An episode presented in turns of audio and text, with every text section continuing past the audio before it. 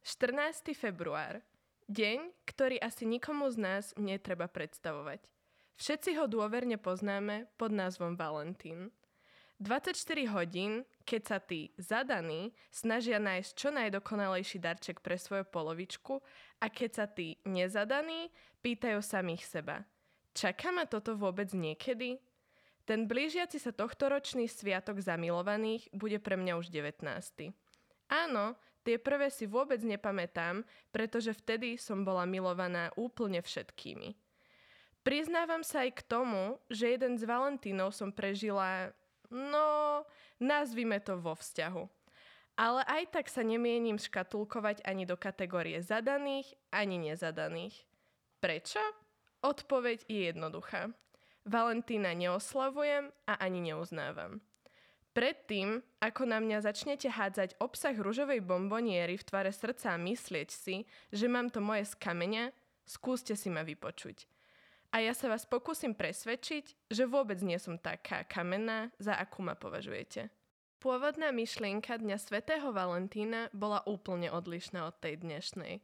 Spomínaný svätý Valentín totiž tajne sobášil páry, ktoré nemohli uzavrieť manželstvo legálnou formou. Prvotná idea teda bola oslaviť lásku ako takú, bez ohľadu na okolnosti. Túto myšlienku naozaj obdivujem. Ale uznajte sami, že sme zo Sviatku lásky urobili sviatok komerčného predaja kvetov, čokolád a gíčových darčekov.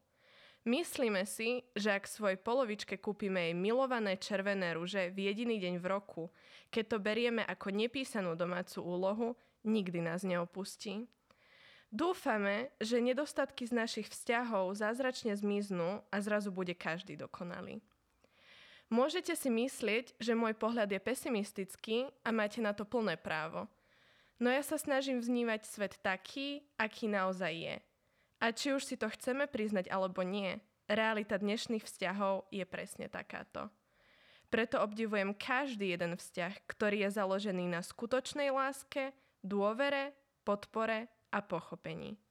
Nájsť tieto najdôležitejšie piliere v inom človeku je totiž podľa mňa jeden z najväčších darov, ak nie vôbec najväčší, aké môžeme dostať.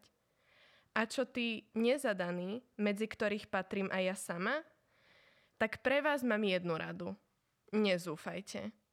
Aj vy, ktorí každý rok končíte na Valentína v hore premočených vreckoviek pri bečkovom americkom filme a napchávate sa pritom čokoládovou zmrzlinou, ktorú ste si sami kúpili v akcii v nemenovanom obchodnom reťazci, ani vy nestrácajte nádej.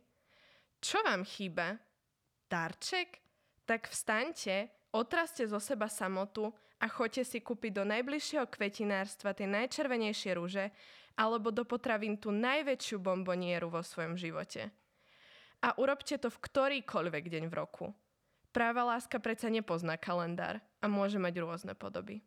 Želám lásky plného a krásneho Valentína tým, ktorí ho oslavujú.